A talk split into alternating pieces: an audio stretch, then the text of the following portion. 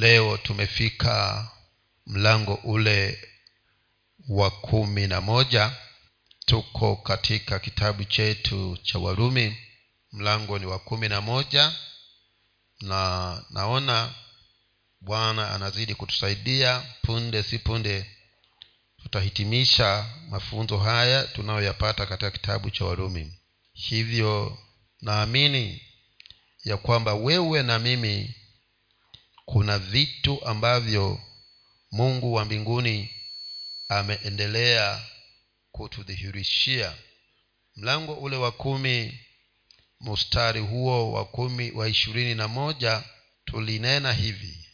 Lakini kwa israeli asema mchana kuta niliwanyoshea mikono watu wasiotii na wakaidi mini katika usemi huo paulo alikuwa anadhihirisha moyo wa mungu kuelekea wale watu ambao moyo wake ulitamani ya kwamba angalau wangeweza kumjua huyu mungu.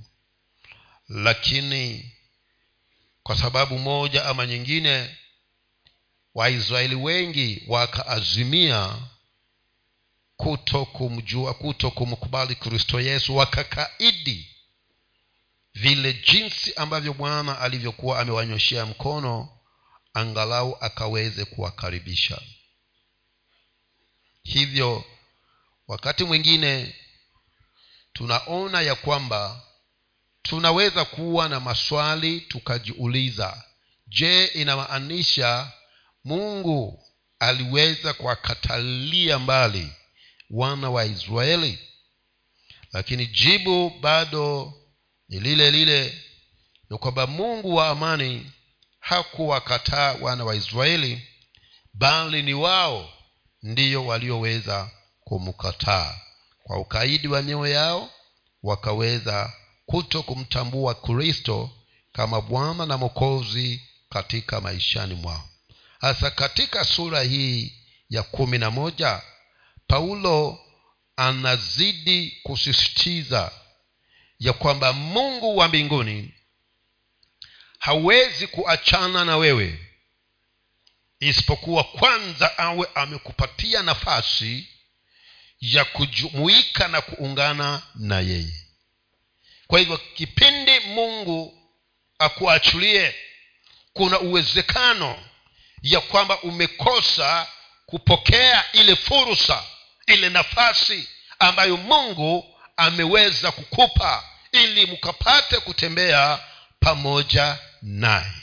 Na ndiyo maana katika nyakati zile na hata mpaka leo katika taifa la israeli bado kuna makundi mawili ambayo yameweza kuweko na yako mpaka siku ya leo.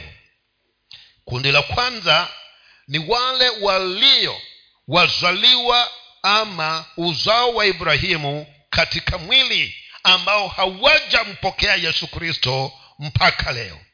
Hilo kundi liko. Na kundi lile la pili ni lile ambalo ni wazaliwa wa ibrahimu sasa katika mwili pamoja na imani kwa maana hili kundi la kwanza walizaliwa na ibrahimu kweli lakini hawajatembea katika imani ya ibrahimu ndiposa wakakosa kumpokea kristo kama bwana na mokozi katika maisha yao.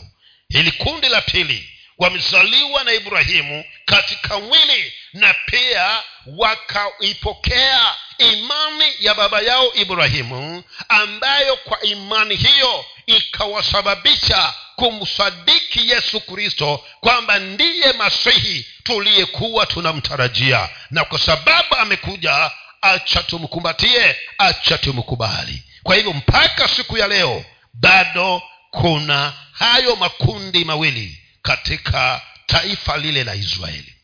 Na jambo hili ndivyo lilivyo hata kwetu sisi ambao si waisraeli kwa maana mungu ameachilia hii neema pia ya sisi kufanyika kuwa wana katika ukoo wa ibrahimu. Lakini sio wote katika ulimwengu ambao wamekubali kuingia katika ukoo huu wa ibrahimu. Kwa sababu gani?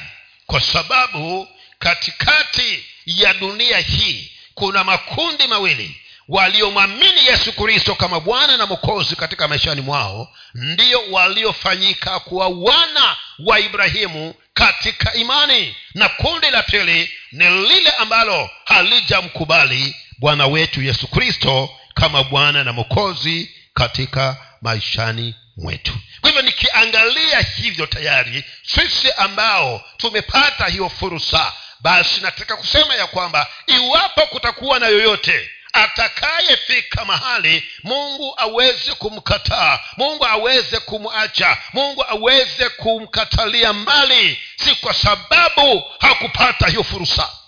Lakini mungu amepeana hii nafasi. Mpaka leo bado nafasi ipo. Ya kwamba mtu anaweza kuazimia na akakubali kuingia katika ukoo wa ibrahimu. Kwa kufanyaje? Kwa kumsadiki yesu kristo. Kwa kumwamini yesu awe bwana na mokozi katika maishani mwake. Kwa kufanya hivyo ameingia katika ukoo wa ibrahimu. Kwa maana ameshiriki ile imani iliyokuwa ndani ya baba yetu ibrahimu. Hivyo ndivyo ilivyo mpaka leo. Bado makundi ni mawili. Kama ilivyo katika taifa la israeli kwamba kuna wale wana wa ibrahimu katika mwili na kuna wale wana wa ibrahimu walio ni wana halisi katika mwili na katika roho. Kwa maana wameazimia kuipokea imani ya baba yao ibrahimu kwa hivyo paulo sasa katika sura hii ya kumi na moja anathibitisha ya kwamba mungu hajawakataa lakini israeli ndiyo ambayo imemkataa mungu. Na ndivyo ilivyo pia ya kwamba wote walio na mataifa ambao hawajamkubali bwana kama kama mwokozi katika maishani mwao mungu hajawakataa lakini wao wenyewe ndio wamechagua kuto kumkubali kristo yesu. Kumi na moja mstari huo wa kwanza. Basi nauliza je mungu aliwasukumia mbali watu wake? Hasha. Kwa kuwa mimi nami ni mwaisraeli mmoja wa wazao wa ibrahimu mtu wa kabila ya benjamini. Anauliza je ya kwamba hawa watu hawakumsadiki kristo yesu. Kama bwana na mokozi yamaanisha ya kwamba mungu amekataa watu wake. Paulo anasema hivyo sivyo. Kwa maana kama angekuwa amekataa watu wake basi hata mimi nisingefikiria hii neema ya kumjua huyu bwana kama bwana na mokozi katika maishani mwake. Kwa maana mimi nami ni mwisraeli tena wa kabila la benjamini. Kwa hivyo mungu haja wakataa na ndivyo ilivyo na wale ambao wapendwa hawajamgeukia kristo yesu. Si kwamba mungu amewakataa bado hajawakataa. Fursa ipo lakini chaguo wamepewa. Ya kwamba wakaweze kuchagua wakawe nafasi ya uchaguzi wao wenyewe. Kama wewe na mimi tulivyochagua kumkubali yesu kristo ndivyo ilivyo hata na wale ambao wako katika mji huu wa kilifi hawajamkubali yesu kristo. Kwa hivyo iwapo kutakuwa na chochote kitakachowatokea cha kutengwa na mungu haitakuwa ni mungu aliyowakataa lakini ni wao wamemkataa huyo mungu. Ndio hapa paulo anatusisitizia ya kwamba mungu bado moyo wake unatamani ikiwezekana israeli yote ipate kumjua yeye. Moyo wa mungu unatamani ikiwezekana watu wote katika muji wa kilifi wapate kumjua yeye. Lakini kwa sababu ya watu wenyewe wamechagua kuto kumwamini ndio maana wako vile jinsi walivyo. Lakini waliomwamini aliwapa uwezo wa kufanyika kuwa wana wa mungu kama vile wewe na mimi tulivyo. Mstari wa pili. Mungu hakuwasukumia mbali watu wake aliowajua toka awali au hamjui yale yaliyonenwa na maandiko juu ya eliya jinsi anavyoshitaki waisraeli mbele za mungu. Kwa hivyo huyu paulo anasisitiza ya kwamba mungu hajawakatalia mbali hawa watu mstari huo watatu bwana wamewaua manabii wako wamezibomoa madhabahu zako nami nimesalia peke yangu nao wananitafuta roho yangu. Lakini ile, ile jawabu ya mungu yasemaje? Nimejisazia watu elfu saba wasiopiga goti mbele ya baal. Kila wakati wapendwa mungu wa mbinguni anaachilia hiyo nafasi ya kuhakikisha ya kwamba kila atakaye azimia kutembea na yeye mungu hatamwacha wala kumpungukia. Na ndivyo ilivyo mpaka leo. Paulo analeta mfano ambao ulikuweko wakati wa nyuma katika taifa la israeli ya kwamba wakati mmoja taifa la israeli likaamua kumwondokea mungu. Na likawa ni kana kwamba taifa lote limeondoka katika kumwabudu na kumtumikia jehova.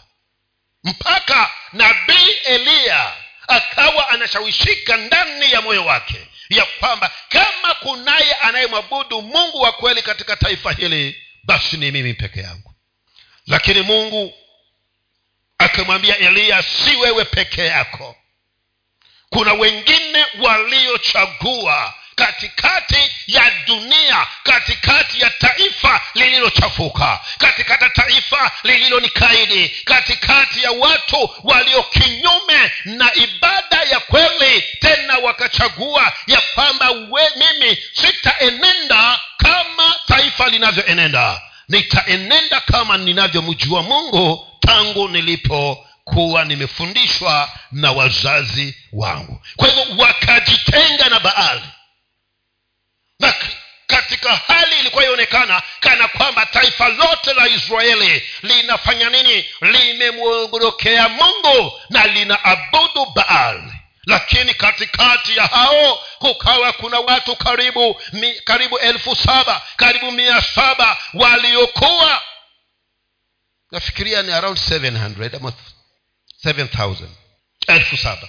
Kukawa na watu elfu saba katika taifa ambalo limebobea katika mambo ya mila na desturi tamaduni ibada ya vinyagu na vigango lakini ndani ya taifa hilo kukawa bado kuna watu ambao walichagua ya kwamba liwe liwalo lakini sisi tutaendelea kumwabudu huyu bali hata kama ni katika hali ya kujificha kwa sababu sasa mambo yalikuwa hayawi hali ilikuwa imechafuka yezebeli alikuwa ameinuka hataki kuona mtu anayemwabudu mungu wa kweli lakini wakasema hata kama ni kujificha tutajificha lakini tumwabudu mungu aliye hai.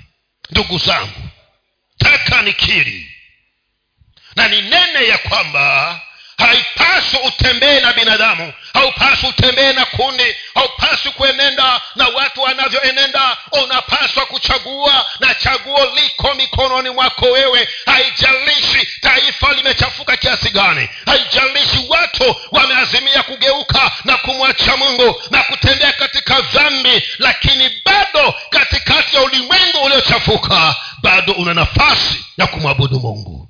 Una nafasi ndugu yangu kwa maana hautashurutishwa kutenenda kama vile ambavyo wengine wanavyoenenda hautashurutishwa kutembea kama vile wengine wanavyotembea. Hautashurutishwa kwa sababu kama iliwezekana wakati wa ahabu na yezebeli kukawa watu elfu saba. Hata leo wakati ambako mambo yamechafuka hali zimekuwa sivyo katika hali halisia una chaguo la kumwabudu mungu aliye hai mpendwa. Kuna uwezekano. Kwa maana hawa walikuwa ni watu kama sisi. Wakasema liwe liwalo hatutainamia bali. Liwe liwalo hatutaabudu huyu mungu wa yezebeli. Sisi tutamwabudu mungu aliyeziumba mbingu na nchi. Kweli hatari ipo lakini mungu wetu mkono wake si mfupi kiacha kwamba akose kutuokoa kwa hivyo ninakuhimiza ya kwamba usienende na mawimbi. Nenda na chaguo lako. Ni kweli ulimwengu umechafuka. Ni kweli maovu yamezidi. Ni kweli hali imekuwa mbaya. Lakini bado nafasi ipo kama ilivyopatikana kwa wale elfu saba katika taifa la israeli. Nafasi ipo ya kubaki kuwa mtakatifu katikati ya nchi iliyochafuka hili jambo linanitia moyo wapendwa ya kwamba hata kama nitabaki peke yangu na nibaki kama nitabaki peke yangu aliye atamwabudu yehova mumba mbingu na nchi achanibaki kwa maana nichaguo nimelichagua. Na hawa wapendwa wakaazimia. Ndipo eliya aliponena ya kwamba nimebaki peke yangu mungu akamwambia sivyo. Nina watu bado elfu saba. Hawaja inama. Hawaja mwinamia bal kwa hivyo wapendwa hauna sababu ukasema ya kwamba kwa sababu kenya ndivyo ilivyo. Wewe si mkenya.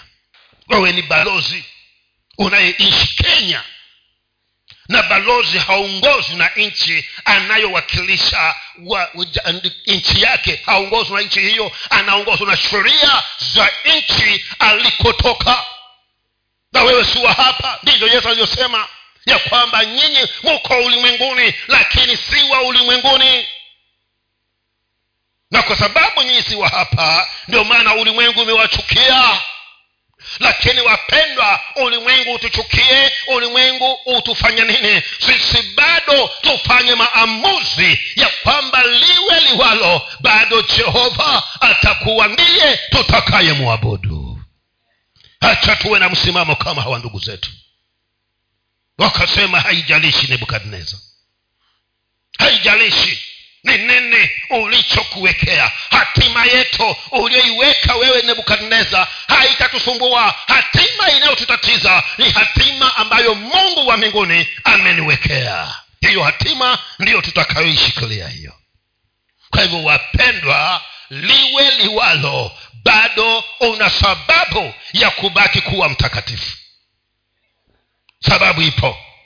Kwa sababu neema bado yapatikana ndipo paulo akasema ya kwamba ishindanie imani ndugu yangu. Hata kama ni kufa achaufe katika imani. Kwa maana wa kuogopewa ni yule ambaye anawezwa akaua mwili huu na akaiua nafsi yako. Huyo ndio wa kuogopewa lakini aliye na uwezo wa kuua mwili lakini hana mamlaka na roho yako huyo usimhofu huyo usimwogope. Ndipo hawa elfu saba wakasema ni kweli yezebel ameinuka na vitisho na anaharibu na kuua watu wanaomwabudu mungu yehova. Lakini sisi hatutainamia bali tutaendelea kumwabudu mungu wetu. Wewe nawe fanya maamuzi hayo usiruhusu changamoto za maisha zikutoe katika kusudi la bwana. Usiruhusu ndugu yangu.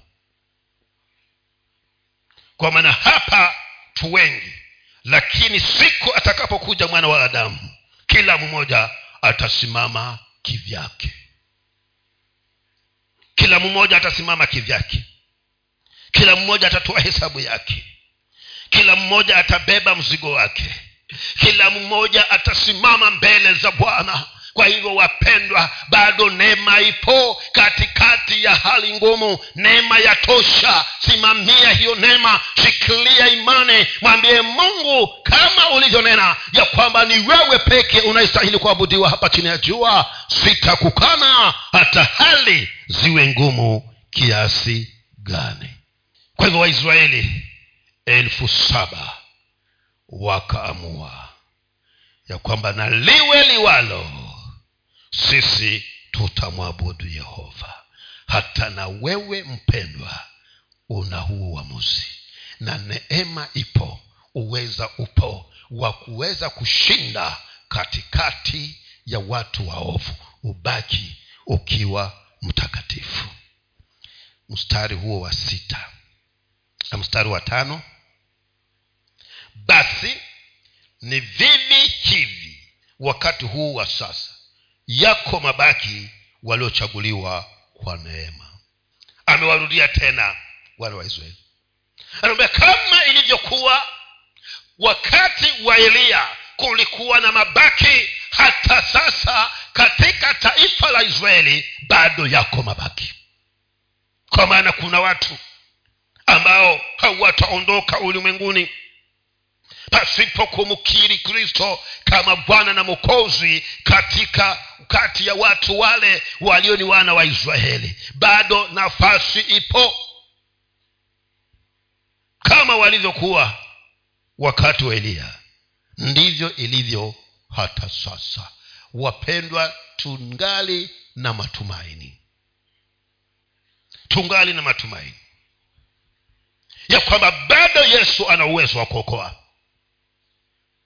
bado yesu ana hiyo neema ya kuokoa mpendwa. Bado matumaini yako. Kwa hivyo usikate tamaa unapoona ya kwamba hali zimekuwa ni kana kwamba watu wamekuwa wakorofi wamekuwa wakaidi ukafikiria ya kwamba basi yatosha bado tuhubiri injili kwa maana bado kungali kuna mabaki ambao lazima wamjilie bwana wetu yesu kristo lazima tuihubiri injili wapendwa. Na hivi na tuinuke. Kwa maana tumekuwa tumesinzia. Tumekuwa tumelala. Lakini sasa ni wakati wa kuinuka na kuihubiri hii injili na kuihubiri kana kwamba hatutaihubiri tena. Kwa maana usiku umeenda mchana umekaribia. Wapendwa majira yoyote mwana wa mungu anaweza kuja. Kwa hivyo kama ilivyo napaswa tujue na kujizatiti na kujibidisha kuihubiri hii injili kwa gharama yoyote iwayo. Ili yaliyobaki yale mabaki yaliyo huko nje yasipotee tukayafikirie na tukayalete katika nyumba ya mungu. Hilo jukumu ni la kwako jukumu ni la kwangu. Kwa maana bado wako wanaopaswa waif, waifikirie neema ya uokovu yesu anakuangalia wewe. Yesu ananiangalia mimi. Kwamba nikaiendeleze hii kazi kwa ili wale walio bado wako kule nje ambao ni wazizi hili tukaweze kuwaleta katika zizi. Mstari huo wa sita.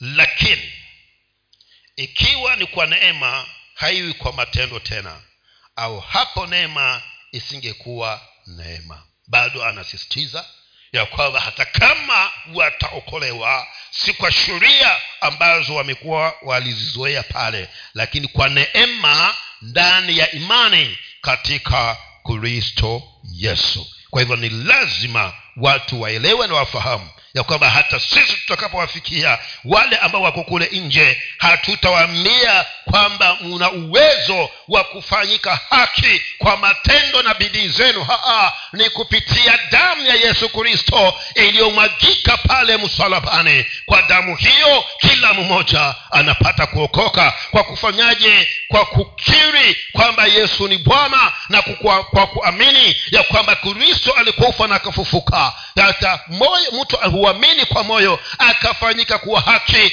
na kwa kinywa mtu hukiri akapata wokovu.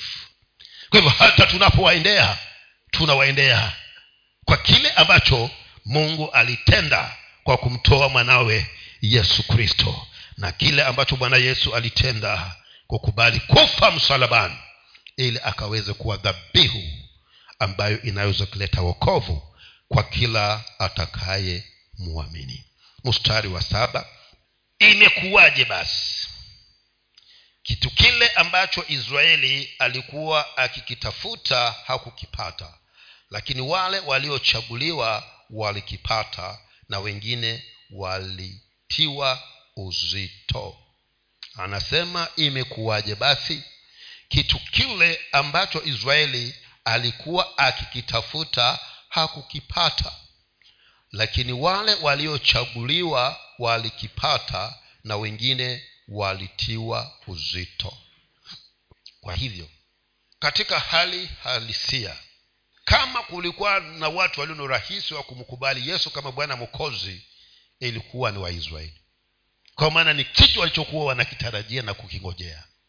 Lakini hao waliokuwa kati ya waliochaguliwa wakakikosa kile kitu. Kile, wale watu waliokuwa halisi wangeweza kukikubali wakakikosa. Lakini wale waliochaguliwa wakafanya nini? Wakakipata. Kumbuka katika kitabu hiki hiyo milango ya huko nyuma kuna mahali tulikuja tukasema ya kwamba mungu ametuwekea hatua tatu hatua ya kwanza ni kuitwa. Na wote wanaitwa. Ndio maana hata tukiweka mkutano wa hadhara baada ya mhubiri kuhubiri kabla hajamaliza anale, anaweka mwaliko anawaita.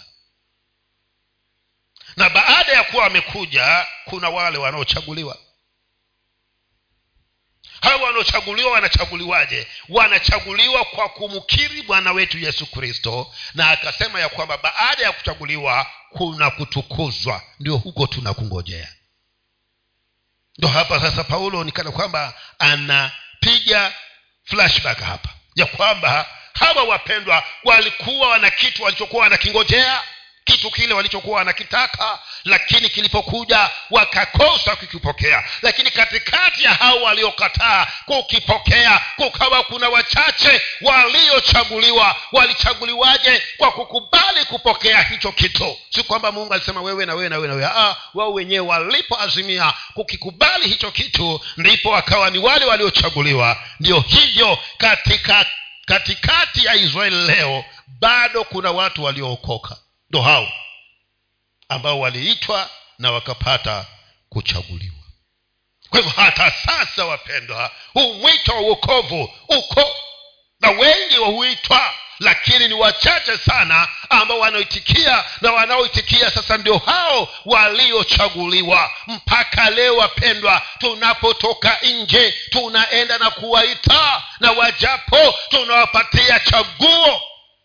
Naenda kumkubali kristo ama kumkataa bwana wetu yesu kristo.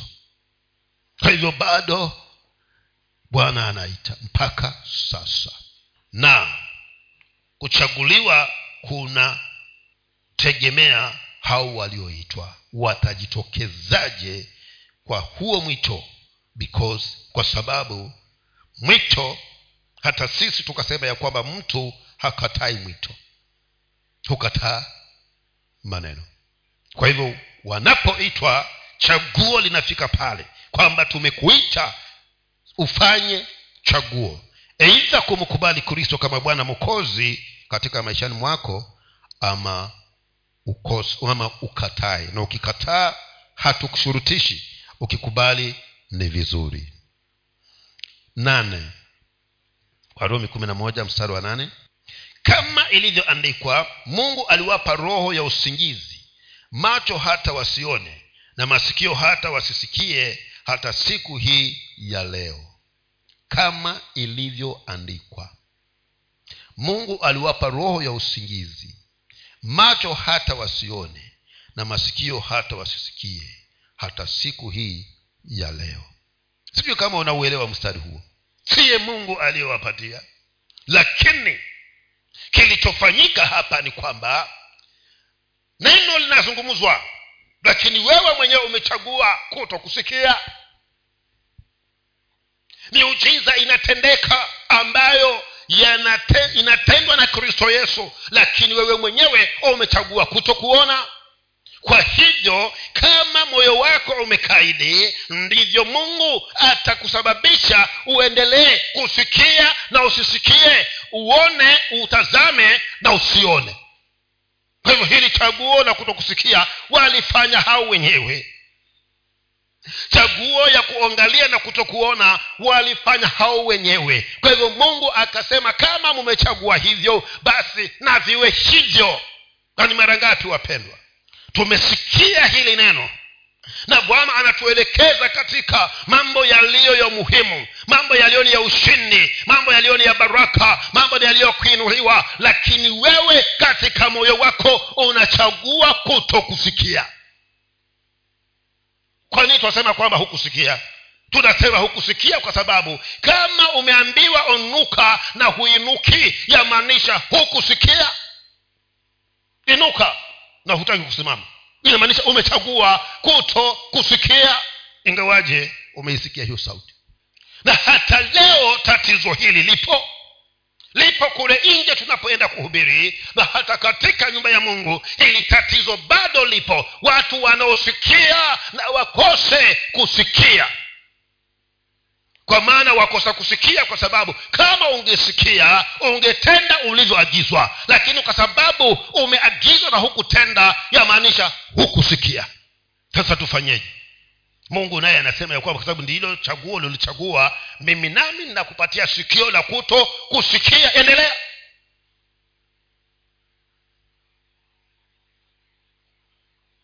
na utakapoendelea hivyo hautauona wema wa bwana kwa maana mungu kila anachokuelekeza anakuelekeza ili kwamba ukauone ukuu wake lakini kwa sababu umechagua kutokusikia kwa kutokutenda alilokuambia basi wema wa mungu hautakumbana na wewe. Lakini bado watakaosimama na kutembea katika hiyo sauti watauona wema wa bwana. Ukuu wa mungu utadhihirika kama ni mambo ya baraka bwana atawabariki. Kama ni mambo ya kuwainua bwana atawainua. Kwa maana walisikia neno na walipolisikia wakalitekeleza. Walipolitekeleza wakamhimiza mungu. Wakawa sasa nikana kwamba wanamwambia mungu nimetenda sehemu yangu bado wewe na utende. Na hakuna ambaye anaweza kutenda mema kuliko mungu wetu. Kwa hivyo kama umetenda bwana na yeye pia si dhalimu lazima atakuinua. Lakini kwa wale wanaosikia lakini makanisani pia tuko na washirika ambao hawasikii wako ambao hawasikii. Mungu ananena lakini wao hawasikii sasa si wa kwamba hawakuisikia sauti. Sauti wameisikia lakini hawatafanya kama sauti ilivyoambia ndiyo hapo sasa bwana anasema nimewapa masikio ya kuto kusikia pia macho munayo munaangalia lakini hamuoni. Bwana yesu apewe sifa. Ni kweli ama si kweli? Hmm? hamtaki kusema. Haya. Umekuja hapa chachu kwa muda gani? Hii rangi nyeupe inakupendeza. Si macho mnayo mnaona lakini hafa kamna kama mngekuwa mnaona mngekuwa mmeleta rangi tukapiga rangi nzuri. Kwa hivyo wanaona lakini hawanini macho wanatazama lakini hawaoni. Sini kweli? Haya hata hiyo rangi nyeupe nayo ukifuatilia fuatilia sana ukifika pale kwenye zile ofisi imebaki hapa. Kule kwengine hamuoni hakuna. Tunasema wapendwa tunakuja kweli lakini hatusikii. Na kama tunatazama hatuoni bwana asifiwe. So wako chache hawako ambao wanasikia ambao hawasikii? Si wako humu. Wale ambao hawaoni pia si wako humu. Ha, mungu awatusaidie mungu atusaidie tuangalie na tuone. Ili kwamba kuwe na tofauti. Ya wale wanaoangalia na kuona na wale ambao hawaoni kabisa. Bwana asifiwe. Ukisimama kule nje ukiangalia huko juu ya paa unaonaje sasa kwa sababu hatuangalii twaangalia na hatuoni hatuoni kitu. Lakini hivi sasa mvua ikija kutanyesha hapa. Ndo hawa waliokuwa wanaambiwa hawa. Kumbe hawa na waisraeli hawa wako mbali. Hata huku kilifi wako. Hivyo mungu atusaidie tuangalie na tuone. Na wapendwa si lazima usurutishwe kwa sababu nina imani ya kwamba humo ndani roho wa mungu hukuzungumzia. Lakini shida ni ukaidi. Haya bwana atusaidie angalau mungu wa mbinguni atuwezeshe. Tusikie na kuona tuone. Hebu angalia hapo chini. Unapaangalia vizuri hapo chini. Hapo hapo ulipokaa angalia hapo chini. Pafanana na hapa. Na kusudi ya kuwa hivyo ulikuwa lengo nini? Lakini watazama na ufanini huoni. Tunashindwa kupafananisha na hapa hapa. Shida ni vile twasikia lakini hatusikii twaangalia lakini hatuoni. Sidhani kama kunafika maboksi elfu moja hapa hayafiki hapa. Kila mmoja akaamua kuleta boksi tano tano na ni pesa ngapi? Boksi tano ni kama elfu nne nafikiria sifa inamalizika hapa. Lakini munaangalia na hamuoni. Na jambo la kushangaza waona kwako. Lakini nyumba ya mungu huoni. Kwa hivyo kile kilichowapata waisraeli tuko nacho hapa sisi nasi sasa tusingoje mpaka siku zile mpaka ikawe kama vile bwana alivyokuwa ananena katika kitabu cha hagai.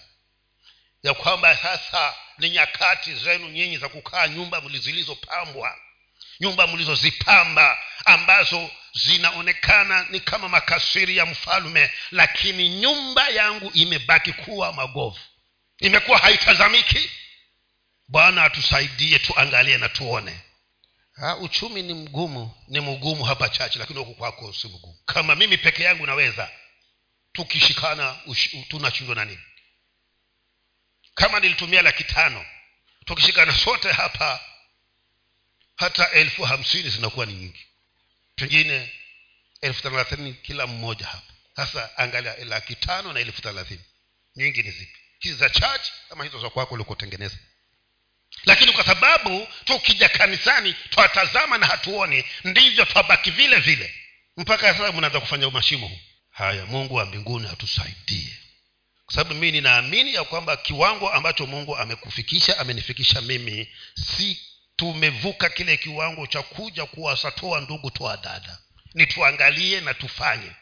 Tumevuka hicho kiwango. Nenda nikamupe hapo tumevuka hapo tumefika mahali ninitazame nione na nikiona nitekeleze ndipo nitakuwa sasa nimeona lakini sikuona na kuacha. Nikiacha nitakuwa yule aliye na macho tena haoni. Haya hivi sasa mumesikia? So mmesikia? Nitajua kama umesikia nikiona matofauti hapa. Nisipoona tofauti najua walisikia lakini kumbe hawakusikia. Masikio wanayo lakini hawakusikia kwa hivyo wakaambiwa ya kwamba mungu akawafanya wawe na nini? Na macho ya kuto kuona na masikio yasiyosikia. Si kwamba aliwafanya wao wenyewe tayari aliangalia mioyo yao iko hivyo. Kwa hivyo kama iko hivyo mimi nami acha niwaache hivyo walivyo. Nasikia. Watu wasiosikia. Sikia hapa mstari wa tisa wale watu wasiosikia mstari wa tisa wasema hivi. Na daudi asema meza yao na iwe tanzi ya mtego na kitu cha kuwakwaza na malipo kwao. Wakina nani? Wanaoona na hawaoni. Na wanaosikia na hawasikii. Mwaona hiyo changamoto? Meza yao iwe mtego. Nafikiri hamkuvisikia hivyo. Ngoja nivirudie na daudi asema meza yao na iwe tanzi na mtego na kitu cha kuwakwaza na malipo kwao. Akina nani? Wanaoona hawaoni hawa, na wanaosikia ama hawasikii. Kwa hivyo mungu naomba atusaidie wapendwa tuondoke. Meza yetu isiwe tanzi ya mtego kwa nini meza yetu iwe tanzi ya mtego? Itakuwa tanzi ya mtego namna gani? Utaijaza vyakula ule na usipate afya badala upate afya upite pite. Umekula kitu kizuri lakini baada ya kula sasa ni wewe na chooni. Baada ya dakika tano umeenda chooni. Imekuwa tanza huko watanzi tani unaona hiyo kwa hivyo kuna kitu ambacho paulo alikuwa anataka kutusisitizia ya kwamba hawa wapendwa kwa sababu waliazimia kuwa na sikio lisilosikia macho yasiyoona basi bwana akasababisha meza zao zikawa mtetanzi wa mtego na pia ikawa vikwazo kwao. Na akasema kwamba hayo ni malipo yao. Tunachotamani tulipwe mema wapendwa. Naamini tamanio lako ni kwamba mungu akulipe mema kwamba mungu akuonekanie mungu akuinue mungu akufanikishe mungu akubariki mungu akuondoe katika mahali pa chini akuweke mahali pa juu. Hiyo yawezekana lakini yawezekana kwa wale wanaoona na wale walio na masikio ya kusikia. Bwana wa mbinguni atusaidie. Angalau utukufu wa nyumba hii ya leo iwe uwe mkuu kuliko utukufu wa ile nyumba ya kwanza na ndivyo ilivyosemekana. Akawambia wapendwa msiwe na hofu kwamba utukufu wa hekalu hili la siku ya leo litaku, utakuwa mkuu kuliko utukufu wa hekalu la selemani. Lakini mbone sivyo vilivyo kwa maana watu wana masikio lakini hawasikii. Wanaona lakini hawaoni. Mungu wa mbinguni aturehemu. Bwana aturehemu wapendwa. Kama nituuone ukuu wa mungu nituwe tayari kumsikia roho wa mungu anasema nini na tunapomsikia tutende kama anavyotuhimiza. Kwa maana pasipo hiyo neema ya kutenda ndugu zangu itakuwa ni bure. Mstari huo wa tisa. Ili nichanganye na huo wa kumi. Na daudi asema meza yao na iwe tanzi na mitego na kitu cha kuwakwaza na malipo kwao. Macho yao yatiwe giza ili wasione ukawa ukawainamishe mgongo wao siku zote. Sikia. Vimemsinya. Kwa maana amejaribu angalau wapate kuona wapate kuangaza wafikie mahali kumkubali kristo yesu. Lakini kadri wanavyojaribu ndivyo wanavyozidi kuwa wakaidi. Ndio wanasema ya kwamba macho yao ikiwezekana yatiwe giza ili wasione. Si ndivyo ilivyo macho yametiwa nini? Giza ndio maana hatuoni. Lakini bado kuna nafasi ya giza kuondoka. Bado nafasi ipo kwa sababu nuru yupo ambaye ni bwana wetu yesu kristo. Yeye ndiye nuru na yu pamoja nasi. Tukimwambia bwana twataka kuona anaweza akatusababisha tukaona. Kama alimfanya batimayo kuona hata na wewe nawe unaweza ukaona. Mwambie bwana nataka kuona mwambie bwana nataka kuona nataka kusikia. Ili niondoke katika hali hii ya kuinama kama mtego. Hiyo inawezekana ndugu zangu. Kwa hivyo ombi ni wewe ufanye maamuzi ya kwamba kuanzia hivi leo ninaondoka katika hali ya upofu ninauiondokea. Hali ya upofu ninauondokea. Nitazame na nione hali ya uziwi ninauondokea. Ni watu wanene na nisikie. Roho aseme na nisikie. Bwana asifiwe. Mwanaiona ile kalahari pale katika vibanda vya sunday school? Tunashindwa kuweka sakafu. Shida ni hatuoni. Na wakati ule wa korona tulikuwa tukiketi hapo hapo tukingojea ibada ishi lakini hatuoni. Hii ina pesa ngapi kuweka sakafu pale kando na kuvimaliza kwa sababu kuna madarasa yenye yagawanywa pale. Lakini kama kwa kugawanya hatujafika angalau basi ondolenio ka, kalahari tuweke sakafu. Hamuoni pia. Naonekana huyu roho leo anataka mshughulikie haya mambo ya hapa. Na mnaposhughulikia hivyo ndivyo na yeye naye ashughulikie mambo yenu. Inawezekana. Inachukua lori ngapi ya mapande pale ndio angalau wale watoto wakiketi waketi mahali ambapo angalau pana nafuu kama nyinyi hapa. Sasa wakitoka pale wana mafua sasa mtoto huyu basi mafua haishi ataishi ataishi namna gani kama kila jumapili yuko kwenye vumbi? Yataishaje hayo mafua? Sasa hapa daudi vikamsinya ndio anasema bwana macho yao yatiwe giza ili wasione. Sasa sisi hatuombi sasa yatiwe giza. Angalau sasa vile tumejua yalitiwa giza tumwambie bwana yafungue ili tuone angalau tukiona jua wakati mwingine tuna urahisi sana sisi wa kukubali uongo wa shetani. Ya kwamba unapotoa kwa ajili ya kazi ya mungu shetani anakuambia kwamba wapoteza. Huo ni uongo mpendwa. Kwa sababu anabadilisha hilo neno kama alivyoenda kulibatilisha wakati alipokutana na hawa. Akasema eti bwana alisema msile kwamba mkila mtakufa. Hamutakufa ndo hivyo sasa bado shetani ni yule yule. Anakuja anakuambia hizi laki mbili wataka kuzitoa kanisani wewe. Haya toa uwe masikini. Lakini neno lasemaje? Toa na nini?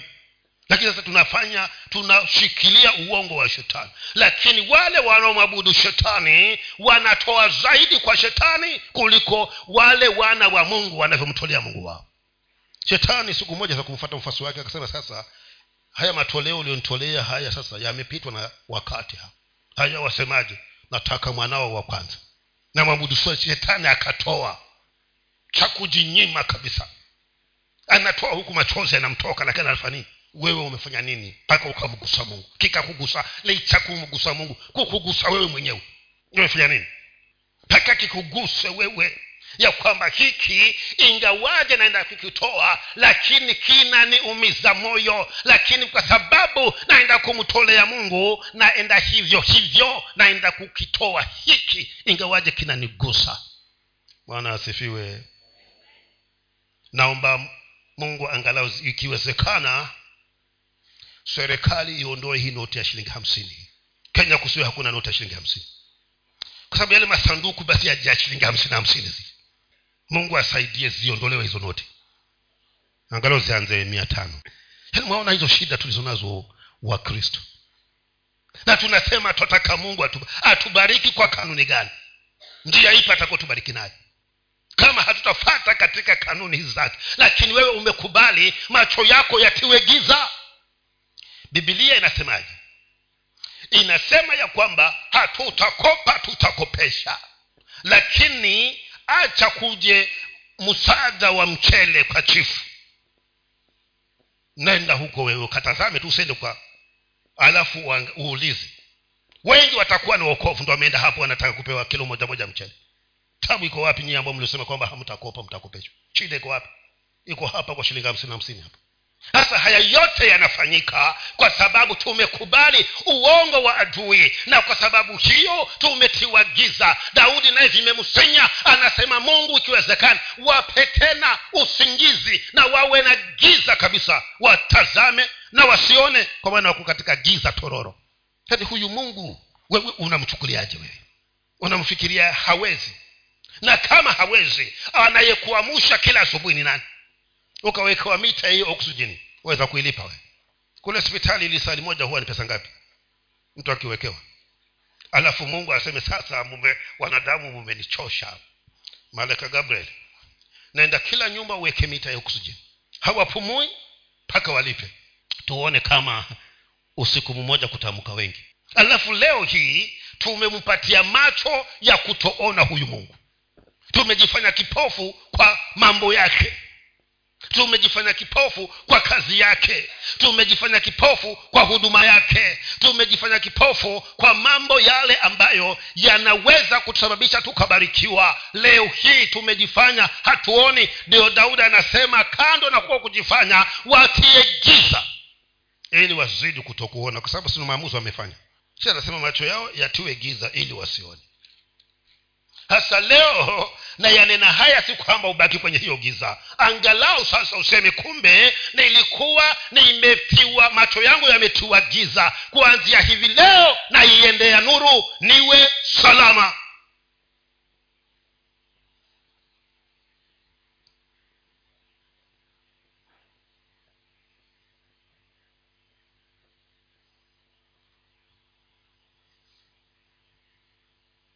mstari wa kumi na moja.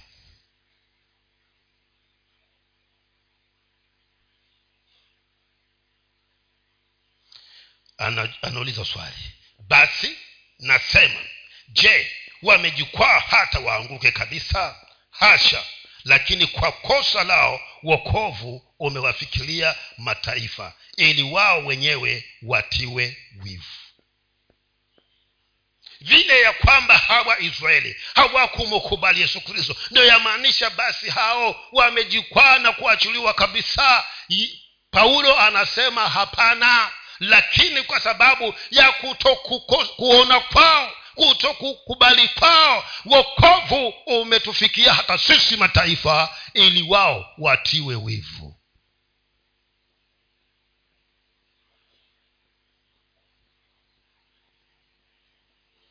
wakitiwa wivu ndo angalau watasema ah sasa sisi tumekataa na hawa wamekubali na wanabarikiwa na bwana. Si heri na sisi nasi sasa tumrudie huyu mungu. Ndo hapa nakwambia ya kwamba hivi sasa umeng'amua huko gizani hasa ondoka kwenye giza rudi kwenye nuru ili utende kile unachokiambiwa na ufanye kile unachokiona kinachotaka kushughulikiwa mungu ni warehema wapendwa. Na ndio maana ameazimia kunena nasi jinsi anavyonena na sisi asubuhi ya leo.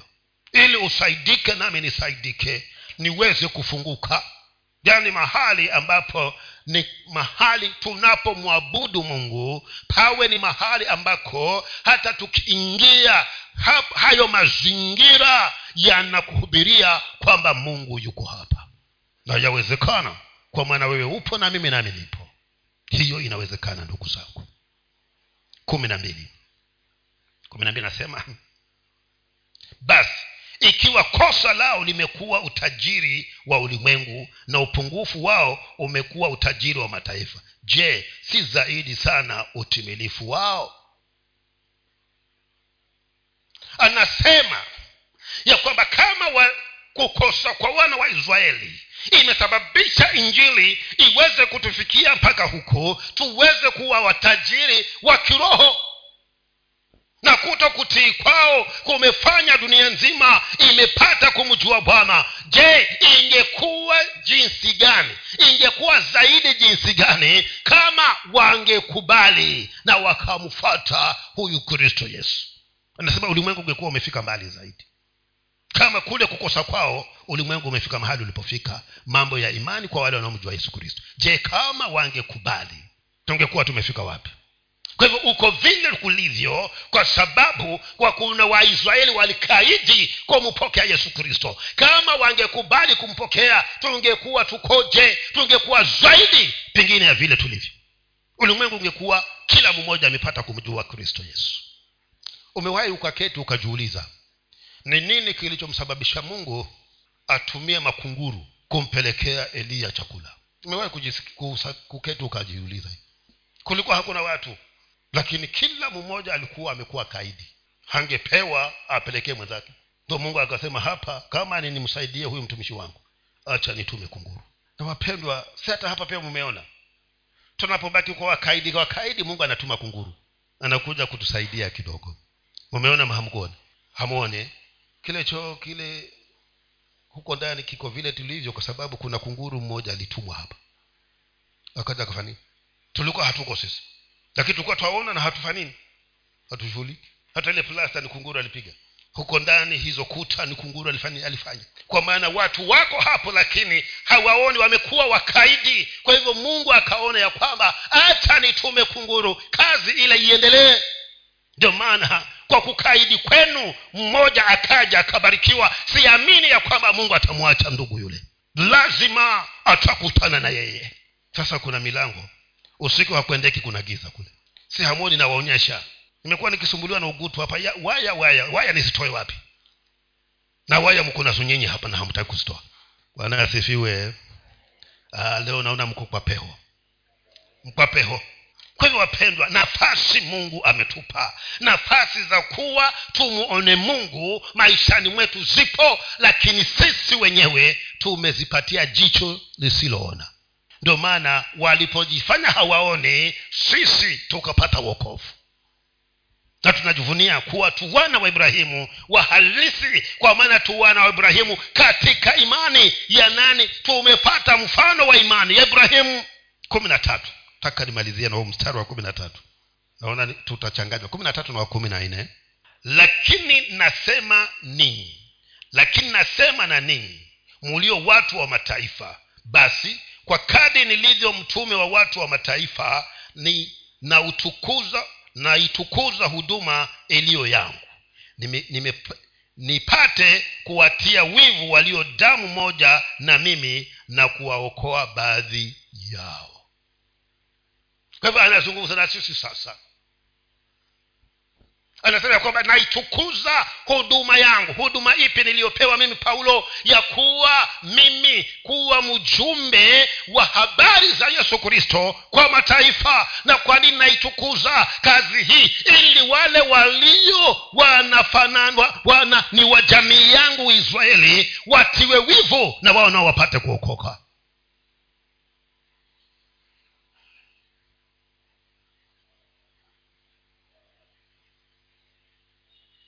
kwa hivyo tuna kazi wapendwa ya kufanya ili kwamba mungu aweze kutukuzwa ndani yetu na anapotukuzwa ndani yetu ambao hawajaokoka watamani na wao kuokoka ili wawe kama vile wewe ulivyo. Anasema naitukuza huduma yangu huduma ipi? Ya kuwa mtume wa bwana wetu yesu kristo kwa walio wa mataifa ili kwa kuifanya kazi hii kwa bidii na kusababisha mataifa wengi wapate kumchua yesu kristo. Watu wangu waisraeli waingiwe wivu waona watamani kugeuka wapate kumpokea yesu kristo. Unafanya nini wewe? Ili yule jirani ambaye hajaokoka hata pasipo kumwambia kuwa yesu anaweza aseme yeye mwenyewe kwamba ni kweli. Huyu yesu anaweza huyu yesu hata mimi nami namtaka. Ndio maana nataka niwe kama jirani alivyo. Unafanya nini? Ili kutukuza kile ule wokovu ambao bwana yesu kristo ameweka ndani yako. Wafanya nini? Ili angalau atakaye kuona aone wivu lakini kwa sababu tuko na macho na hatuoni tumekaa kwamba hata wale majirani ni bora kutuliko mpaka wanasema niokoke basi nifate nini? Huko kwa uokovu nifate nini? Kwa sababu huyu ameokoka. Hebu mwangalie vile alivyo nami vile nilivyo vyafanana yeye ambaye ameokoka nami ambaye nimeokoka. Sasa ni kipi kitanivutia huko? Kwa sababu nimekosa kuutukuza huo wokovu ndani yangu. Na ninautukuzaje kwa kuwa na macho yanayoona na kuwa na masikio yanayosikia. Ili ninapofanya vile nionavyo na vile navyoambiwa. Mungu ahakikishe kwamba utukufu wake unanifinika kiasi kwamba hata majirani wauone watakapouona watasema siokoke kwa sababu nimeambiwa lakini nimeona hawa waliookoka wametukuzwa. Mimi nami nataka mungu anitukuze. Kwa hivyo una jukumu la kufanya ndugu yangu. Una jukumu la kufanya mpendwa kwa maana pasipo kuwajibika hatutamwonyesha yesu kwa watu wengine. Nataka tumwonyeshe kristo wapendwa kwa jinsi vile tulivyo. Watu wakikuona wewe wamuone yesu. Kwa hivyo ombi langu ni kwamba bwana akusaidie na mimi nami aweze kunisaidia